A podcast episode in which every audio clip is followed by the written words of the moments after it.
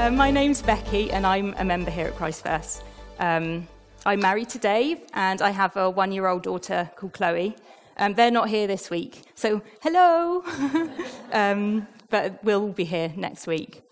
Um, right. Oh, I'm in charge of this. I didn't think I'd be in charge, but I am. On. Oh, yeah. Ah, right. I'm doing um, Parable of Good Samaritan, um, which is my new favourite parable.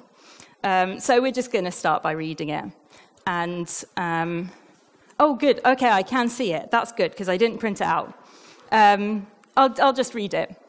Um, it's from Luke ten, verses twenty-five to thirty-seven. On one occasion, an expert in the law stood up to test Jesus. "Teacher," he asked, "what must I do to inherit eternal life?" "What is written in the law?" he replied. "How do you read it?" He answered, "Love the Lord your God with all your heart and with all your soul and with all your strength and with all your mind, and love your neighbor as yourself." "You have answered correctly," Jesus replied. "Do this and you will live." But he wanted to justify himself, so he asked Jesus, "And who is my neighbor?" In reply, Jesus said, "A man was going down from Jerusalem to Jericho when he was attacked by robbers. They stripped him of his clothes, beat him, and went away, leaving him half dead. A priest happened to be going down the same road, and when he saw the man, he passed by on the other side. So too a Levite, when he came to the place and saw him, passed by on the other side. But a Samaritan, as he travelled, came where the man was, and when he saw him, he took pity on him. He went to him and bandaged his wounds, pouring on oil and wine. Then he went to the man. Then he put the man on his own donkey, brought him to an inn, and took care of him. The next day he took out two denarii and gave them to the innkeeper. 'Look after him,' he said, 'and when I return, I will reimburse you for any extra expense you may have.' Which of these three do you think was a neighbor to the man who fell into the hands of robbers?" The expert in the law replied, "The one who had mercy on him." Jesus told him, "Go and do likewise." Now, um, this is a Sunday school classic, this parable, and rightly so. It's full of drama and the unexpected. It's it's such an evocative story um, that it's reached all the way from first century Israel right into our secular morality over here in the West. We have um, in the West we have laws that are named after the Good Samaritan, and it's even taught in schools as an example of Christian morality. And the fact that it's so well known throughout all our culture um, really demonstrates what an amazing communicator Jesus was. Um, now, there's a, a whole load of really interesting stuff um, in the whole conversation between Jesus and the teacher in the law, and I don't have time to do it all, so I'm just going to look at the seven scenes um, of the of the actual parable. Um, and at this point, I need to credit Ken Bailey, the amazing Ken Bailey, um, with um, his teaching on the parables in Luke. Anything interesting that I say, I've got it from him. Uh, right, okay, ne- here we go, here we go. Um, so this is uh, verses thirty to thirty-five, and they've been, um, they can be split up into seven different things that happen. Um, so number one, uh, man, I, I feel like I want to point, but I don't know where to point, so I'll just sort of gesture vaguely. um, scene one, our poor man gets beaten up by robbers. Scene two, our priest passes by. Scene three, the Levite also passes by on the other side. Scene four, our Samaritan arrives and has pity on the man. Scene five, the Samaritan bandages up his wounds. Then scene six, the Samaritan puts him on a donkey and transports him to an inn. And then the last scene, scene seven, the Samaritan arranges payment for his continued care at the inn. Right, so yeah, no, we're going to stay on, yeah, stay on that slide. Um, so scene one, we've got our man um, going down from Jerusalem to Jericho when he was attacked by robbers. They stripped him of his clothes, beat him, and went away, leaving him half dead. Now, half dead literally meant unconscious. So he was in a really, really bad way. Um, change page. So, next scene, enter priest. Um, now, priests were very wealthy, and it was a long journey from Jerusalem to Jericho, so our priest was almost certainly on a donkey and not walking. So he sees the unconscious man at the side of the road. Do I stop and help him? He asks himself. Now, it's really easy at this point to dismiss the priest as selfish or a coward, um, or say that his, his lack of compassion is, is a character flaw. But really, um, his decision is a product of the culture that he was living in. Um, his, yeah, his decision not to stop and help is really a lot more complicated than it first appears. So we're going to just zoom out of the parable for a second. Um, Jesus is in, is in conversation with a, a legal expert, um, and that's who he's sort of telling this parable to. Um, and this scenario of the priest finding this beaten unconscious man is a legal puzzle, um, and there's a lot of legal questions surrounding it um, that the, the legal expert and the priest in the story would have been thinking about. So we're just going to have a look at all those questions right now. Right. Number one, do I have a legal obligation as a Jewish priest to stop and help this man? I, if he is a Jew, then I must stop and help. But how do I know if he's a Jew? Number one, he's unconscious. Um, so he can't, he can't speak, he can't tell me, and I can't tell from his accent where he's from. Um, And also, he's naked. I can't tell from his clothes, um, you know, where he where he's from, because clothing in, in that culture at that time um, was was a way of showing people who you were. So he priest really doesn't know. Um, next question: is he already dead? Um, if he was, and the priest goes within six feet of the dead man, he becomes unclean. Priest then has to go all the way back up to Jerusalem, find a red heifer, burn it to ash, and carry out a lot of cleansing rituals that take a whole week long to then become clean again and be able to go back to his normal life. If he does become unclean, he's not able to go to the temple and collect um, food for him and for his whole household. So by becoming unclean, he's given having to give up his wages for a whole week. And and all this for, for a man who he might be dead already, and then I can't help him. If he's alive right now, but the uh, but the priest goes goes to help him, and then the man dies, under the law, the, the priest is obligated to tear his robes. Very, very expensive robes. Um, and he may also then get criticism from others because of the laws surrounding um, destroying valuable property. Um, and if it, and if he's not a Jew, there's no legal obligation to do that. So it's it is a, a legal puzzle. The priest weighs all of this up and decides he's going to ride on. And I wonder if the legal expert Jesus is having the conversation with would have come to the same conclusion. Is he starting to realise that the strict legalism that he stands for doesn't allow space for love? If you want to know why the Pharisees wanted to kill Jesus, it's right here. Jesus is showing their culture for what it truly is, and Jesus wants to take it down.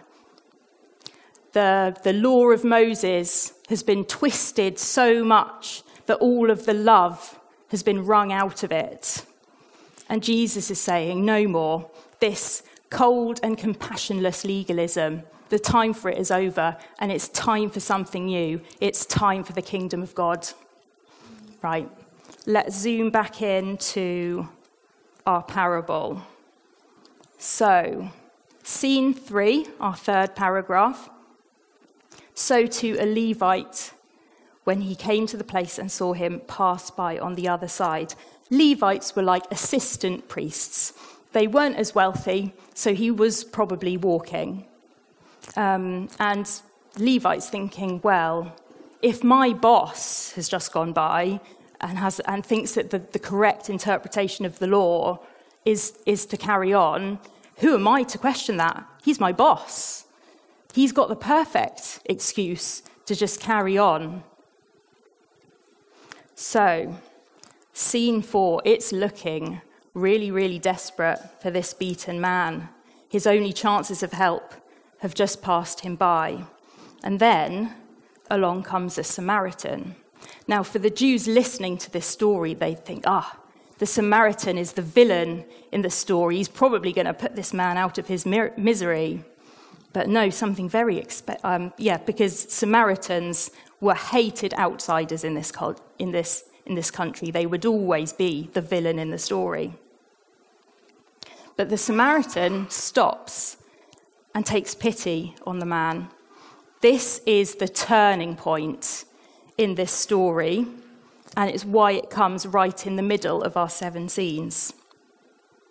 This is, is the, the climax, and the remaining scenes um, now mirror the ones that came before it. So in c- scene five, we see the Samaritan bandaging the wounds, pouring on oil and wine. The Levite could have done this, but he didn't.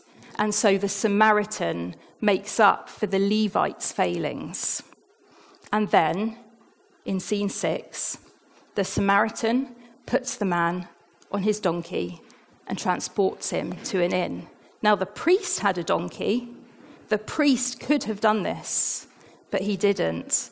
And so the Samaritan makes up for the priest's failings. Now, the Samaritan taking um, this this man into an inn in a village, in a in a place where he was a hated outsider. If if people already think you're a villain and you arrive at, at the pub with a, a half-dead man on your donkey, what are people going to think? He took a great personal risk to do this. So in our last scene, the Samaritan makes sure of the man's complete and whole recovery.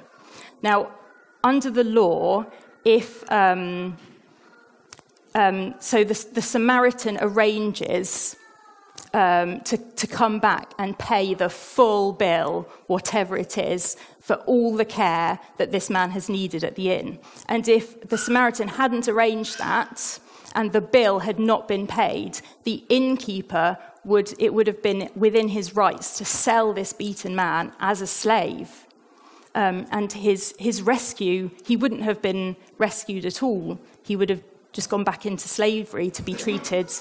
Well, we don't we don't know how. But the um, the Samaritan meets the full cost of this man's complete recovery, and he does it willingly out of compassion. Now for the most important question surrounding this parable, and that is, why does Jesus choose a Samaritan as the hero in the story?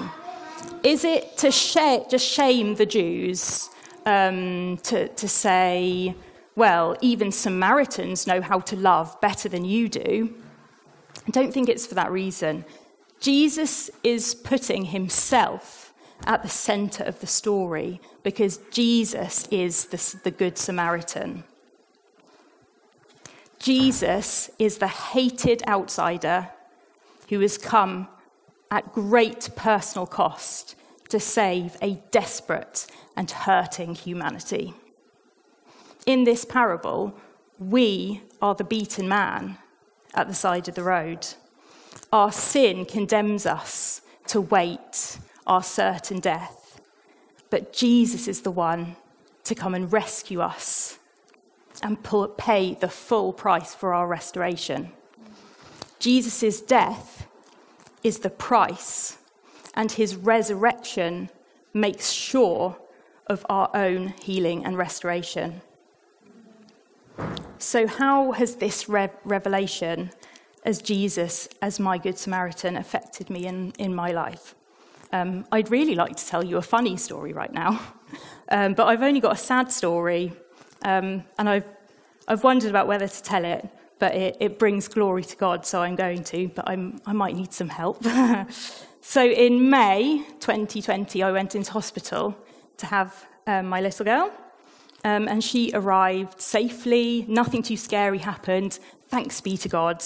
Um, and Dave was allowed into the delivery suite for the birth, but he was um, not allowed um, onto the ward um, where I was recovering. No visitors were allowed. So a couple of hours um, after Chloe was born, I was taken down to the ward, and he had to say goodbye to his wife and his then nameless baby, because we hadn't had time to name her yet.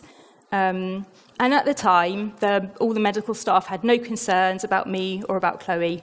Um, they expected us to go home the next day.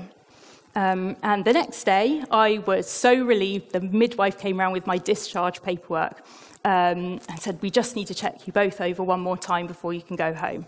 Chloe was doing great. Um, when they checked my blood pressure, it was through the roof, um, and um, I couldn't go home. And um, I wouldn't go home for another um, three days. And that hospital stay was undoubtedly the most difficult experience of my whole life. Um, uh, the, the, the midwives and the medical staff took care of my medical needs and, to a certain extent, my physical needs, um, but there was no one there to meet my emotional needs, which were great. I was a brand, brand new mum and very overwhelmed, um, and very aware that I was the, the advocate for this tiny, tiny baby, um, brand new baby, and um, there was no one there to advocate for me, and I was incredibly lonely. Um, and I remember, I don't know when it was during the hospital stay, and but I know that they just told me that I would have to stay in yet another night, and that I that was crushing. And I just thought, I can't, I don't know how to how to carry on. It's like something has to change if I'm going to stay this side of just shutting down. Um, and I cried, I just cried out to God, and I prayed the most desperate prayer I've ever prayed. Um, I said, I know. Like, the rules don't allow anyone to come and see me, and I know you can't answer this prayer, but I need I need to see someone physically there with me in the room that knows me, knows my name, and I'm not I'm not just a patient on a chart. Um, and I I went to sleep after that, and when I woke up, I remember there was um, I heard someone calling my name, and it was someone sitting on the end of my bed. Um, I sat up, and it was my community midwife, Sue. Now, she's the midwife that I saw throughout my whole pregnancy, every um, every few weeks, and I can't explain how transformative that was in that moment. Um, just her kind encouragements um, just lifted me up and scraped me off the floor, really, um, and it was. It was just the hope that I needed right then um, to carry on. And that is the most surprising, transformative, and timely answer to prayer I've ever had. Now, the point of me telling this story isn't to make you all feel sorry for me. It's to show you that God is in the business of helping people that are in desperate situations, in places that are devoid of compassion and seem hopeless. And I know that it's true because it happened to me. So if you have been left broken by a lack of help when you needed it most, there is healing for you. And if you've been left bitter and mistrustful because the people that you counted on let you down, there is healing for you. If you're in a desperate place right now and you know that you need help, turn your eyes to the Lord and he'll hear you. Even the beaten man, he was unconscious, he couldn't ask for help, and yet he received it. Now, the salvation of Jesus is not partial or temporary. He offers us complete healing from our pain, from our sin, and from our brokenness. We may not see the completeness of that healing in this life, but be sure that it has been promised to us. And it starts now. The kingdom of God is now. Psalm one twenty-one starts like this. I lift up my eyes to the mountains. Where does my help come from? My help comes from the Lord, the maker of heaven and earth. My lovely midwife, Sue, she was away for Jesus' love to be there physically with me. Are you open to being a presence of love for someone who needs it? If God asked you to help someone in need, would you be listening? Would, would you hear him? Now, I, I think that it's really important that we always identify with the beaten man in this parable. We need to understand Jesus' love for us and how Jesus saved us. Then, out of our love and our thankfulness for God, our compassion comes out of that. Our love then flows out of that, and then we help others. In the conversation with the legal expert at the beginning, Jesus agrees that um, we should love God with all of our heart, soul, mind, and strength, and love our, and love our neighbour as ourselves. When you love God with all of your heart, and all of your soul, and your mind, and your strength, then loving your neighbour is just another part of loving God. Um, th- this whole bit needs a whole extra talk. Um, But then we won't eat lunch, and that will be sad. Um, so I'm going to stop there. Um, but do continue to um, to think about that and how you're going to um, be able to apply that um, throughout the rest of the day. And, um, yeah, share stories with each other of how people have, have helped you and about how you have been, um, been able to show um, Jesus' love to others as well throughout the day. Thanks.